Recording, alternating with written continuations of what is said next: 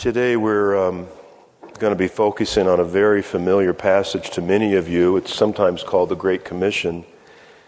But in our meditation, we're going to focus on those um, words where God promises to be with us forever. So this is Matthew 28, beginning at the 16th verse. Now the eleven disciples went to Galilee to the mountain to which Jesus had directed them. When they saw him, they worshiped him, but some doubted. And Jesus came and said to them, All authority in heaven and on earth has been given to me. Go therefore and make disciples of all nations, baptizing them in the name of the Father and of the Son and of the Holy Spirit, and teaching them to obey everything that I've commanded you. And remember, I'm with you always to the end of the age. Uh, brothers and sisters, this is the gospel of our Lord. Amen. About 30 years ago, when I was a very young pastor serving my first congregation, a gentleman came to talk with me. Um, it was a very small church in the beginning. It grew by God's grace over time, but in those early years, uh, it was a small enough fellowship where you kind of knew every single person by first and last name, and if someone wasn't in worship, I mean, everyone knew it. I often felt sorry for people visiting in that congregation because everyone knew there was a visitor and it was kind of like a feeding frenzy. You know, a visitor, thank the Lord. But um, this gentleman had been uh, absent and uh, he sought me out to have a conversation. I'll never forget it. He said, You know, Bruce, um,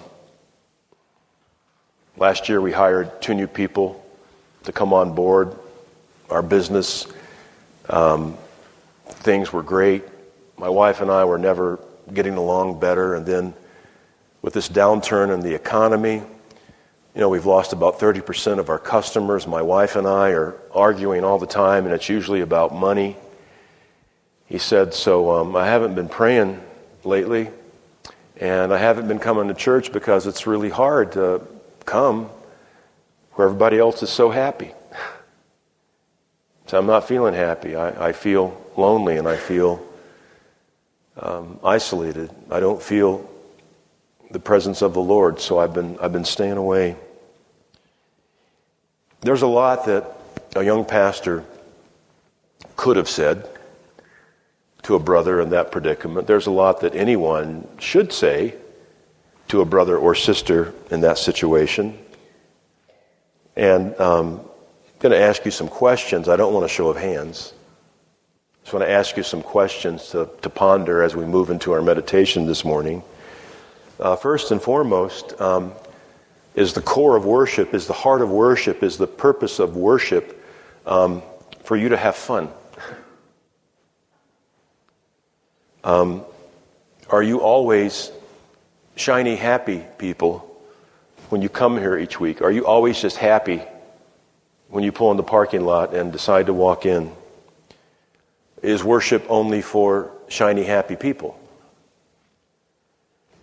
Have you ever had times of um, doubt, fear, and worry that challenged your faith to the max?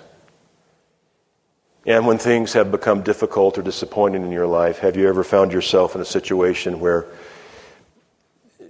it was hard to pray, and maybe you even stopped praying. I'm asking those questions, and I'm remembering that brother's experience for many reasons. First of all, um, he's a member of the body of Christ, still is. So is his wife, and they were in a bad place, and I suspect they weren't alone then and aren't alone now in those feelings and those experiences. Perhaps you felt that way for different reasons. Maybe you're feeling that way right now.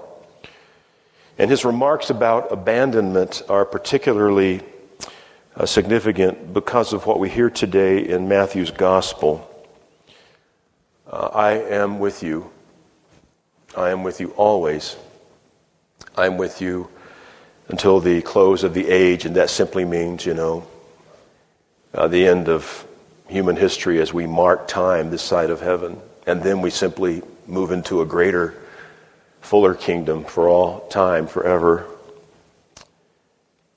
Well, that was 30 years ago, right before Christmas. Um, I talked with another brother in Christ. He is experiencing some depression.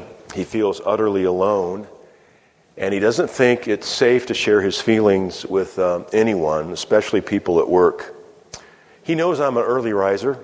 We've known each other a long time. So at 5:30, he sends me a text message asking if we can talk by phone. So I went downstairs so as not to awaken my wife Kirsten, and I listened to him describe um, what he was going through. He said there, there used to be so much joy in my daily tasks, and he said, but I haven't had that for a long time. He said that he felt isolated, and he just misses those better days when he sensed God's presence with him. And he's really reluctant to tell anyone about his feelings because you see, he's a pastor. He's a pastor.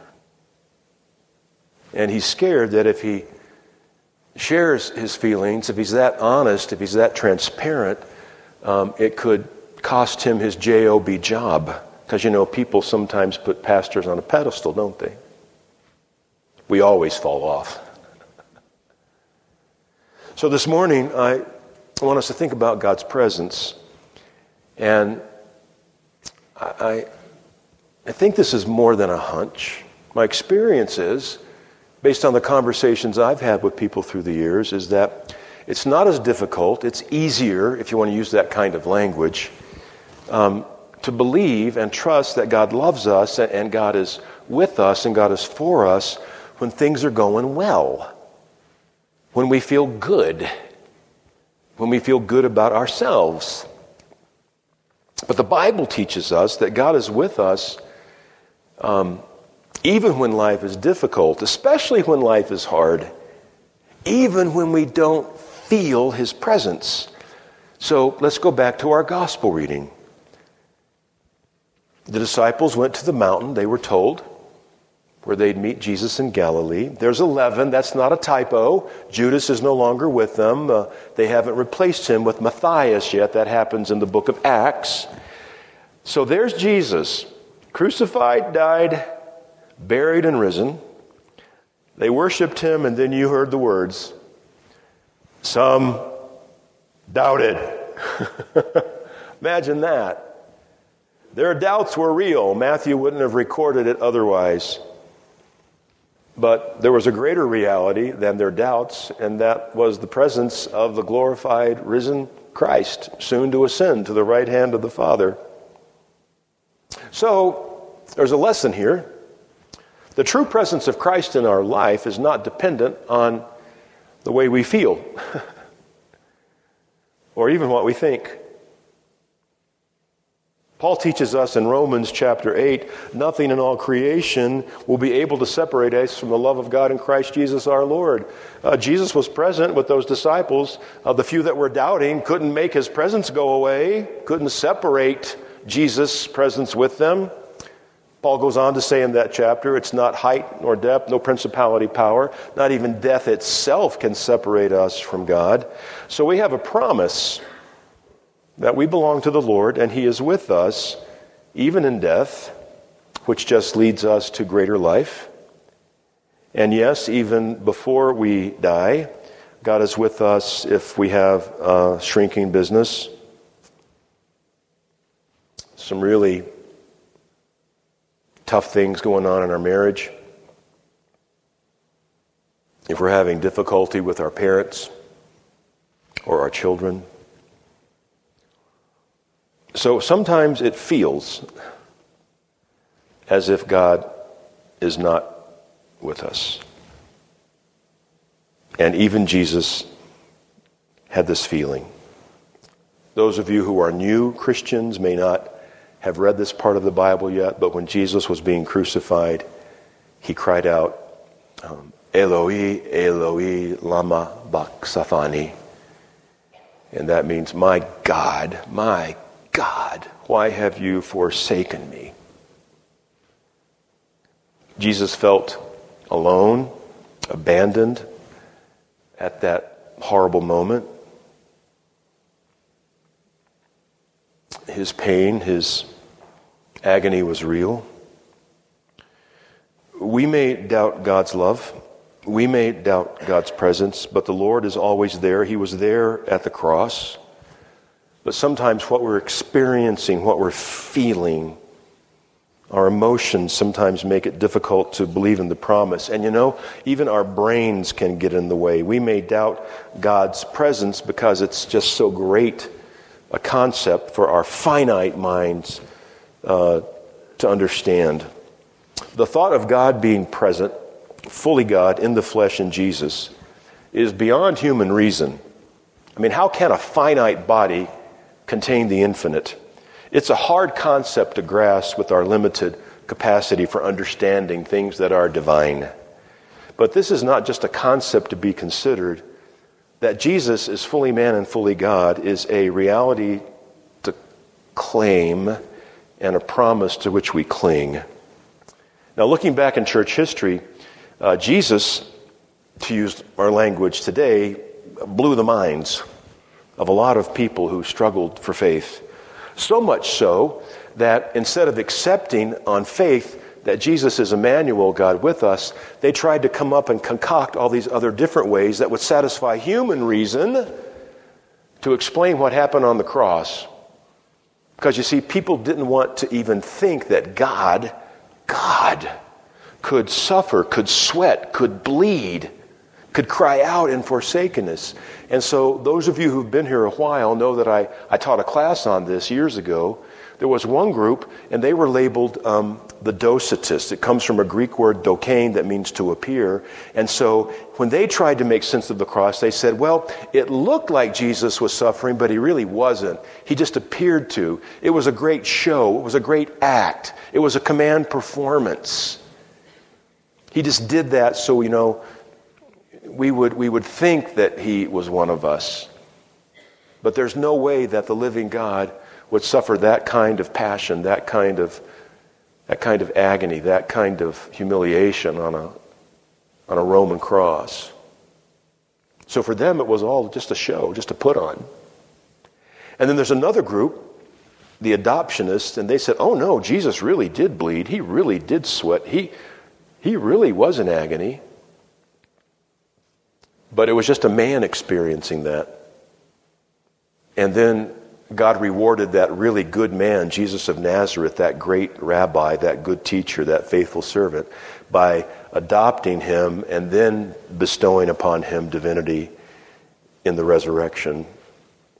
Well, those are both heresies that the church had to deal with uh, back in the day.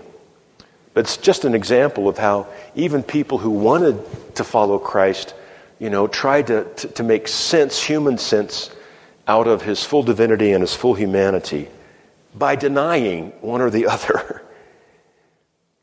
God promises that He is the crucified one. He is the one that is with us always to the close of the age, and that doesn't have anything to do with our feelings. God is present. And sometimes, and I want you, this is the practical application of remembering the importance of presence. Sometimes, when a person, a brother, a sister, a friend, a neighbor, a coworker, is going through a very difficult, lonely time, sometimes the best thing you can do is just show up and be present. Because I'm telling you, after all these years of ministry, um, I don't have a lot of people saying, Pastor, I remember exactly what you said when you met us in the emergency room at 2:30 a.m. when our son was dying. Nobody ever says that my words were so significant. They remember that I showed up. And they never talk about what any of you said when you're ministering to someone. They just say, you know, my brother, he just he took time to be with me. My sister came time to to just sit with me and let me express my, my sorrow. Now, I don't know about you, but for pastors, it's really hard when you hear that people don't care so much about what you say, but just that you showed up. Because, you know, we're preachers. We're, known for what we preach, what we say, right? So, what did I preach on uh, two months ago? Anybody want to tell me? but you showed up for worship, and I showed up here. And, you know, years and years ago, I would make my poor wife, Kirsten, on Saturday nights listen to the sermon I was going to preach the next day. And, of course, the only acceptable answer, having preached the sermon to a congregation of one, was, Bruce, that was probably the finest sermon I've ever heard. You know, and she never said that. and then sometimes she would offer me pointers. So uh, we both um, stopped blessing each other that way a long time ago. But someone's presence, here's the point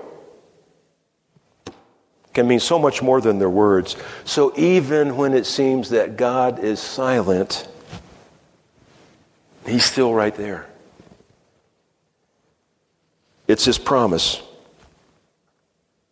We may, like that brother 30 years ago, stop coming to worship because we don't feel like we used to. Uh, we may ignore God and try to live as if He doesn't exist. We may not feel that the Lord is Emmanuel, God with us. But in the end, that's only our perception. That's our problem, not God's. He's with us. He's sealed us with the Holy Spirit. We've been marked with the cross of Christ. And the Lord will never stop loving us, even if we turn our back on God. He doesn't turn his back on us. He just yearns for the day that we come home. When I talked with that pastor in December who's feeling so alone and isolated, he didn't know um, what you all know that I experienced about a year ago a, a real throat punch emotionally when I found out that my eyes are diseased and that I'm legally blind and I'm going to go uh, more and more blind as time goes on. I shared that with him. And I wish I could tell you that I have stayed positive and upbeat every moment since that diagnosis. But that would be a lie. It would be a stinking lie. And I wish I could tell you that I have felt the wonderful presence of God each and every day and every sleepless night since I found out my eyes are diseased, but that wouldn't be true either. But here's the deal even with my diseased eyes, I got 20 20 vision just like you. When I look over my shoulder, hindsight, oh gosh, my vision's perfect with hindsight. I can look back and see where God was sustaining me, even though I didn't feel it. I've had my share of sadness and fear and anger. And unlike that brother in ministry, I'm not afraid to tell you that today. So that says a whole lot about you. And my trust in your faith and in your love. Says a lot about this congregation, doesn't it? Now, I'm well aware, believe you me, I'm well aware that some people say it is wrong, wrong, wrong, and inappropriate for Christians to talk about openly not feeling God's presence. I've even been told by some that it is sinful, sinful, sinful but the Lord knows what we're feeling and thinking, even if we don't say a word. Am I right? And even King David, who did great things in his youth and wonderful things in his latter years, even David had feelings like these described in Psalm 13. How long, O Lord, will you forget me? Forever? How long will you hide your face from me? How long must I wrestle with my thoughts and day after day have sorrow in my heart? Look on me and answer me, Lord my God. Give light to my eyes, or I will sleep in death. That's not exactly the psalm of a shiny, happy person heading to the temple, is it? See, the scriptures are real. They're, they're the Word of God, they're truth, and that truth speaks into our human condition and God's love for sinners like you and me. Jesus not only knew forsakenness on the cross, he knew thirst, hunger, joy, betrayal, fear, friendship, pain. And having experienced all those things as true God in the flesh, having been forsaken himself, he has the power, he has the authority to comfort and assure those who also feel forsaken. In other words, Jesus has been there. He, he, he walks his talk. And he's promised that he loves us and that he's with us. Yes, even when you feel alone, isolated. afraid. This morning, once again, first Sunday of the month, we celebrate Holy Communion. The communion ministry team has done their job preparing the wine and the bread. We receive the Lord's Supper. Jesus says, I'm truly present in this meal. It's a great mystery, isn't it? In with and under the elements of bread and wine, we receive the very body and blood of Christ. And hey, folks, I got some good news for you. Jesus showing up at his meal, that's not dependent on your feelings. You see, you don't have the power to make Jesus appear because you're in a good mood. and you don't have the power to make Jesus disappear because you ain't feeling it. the power belongs to Christ. And wherever you are, emotionally, spiritually, wherever you are, Jesus chooses to come to you now in this holy meal. Christ has decided to come to you with his true, loving presence. Martin Luther said so long ago words that are eternally true. He said the most important words in Holy Communion are those little two words that are spoken to each child of God, each son and daughter of the living Lord. My body, my blood given for you. You see, it's personal. He died for you. He was forsaken for you. He is for you. And He is with you. In the name of the Father, and of the Son, and of the Holy Spirit. Amen.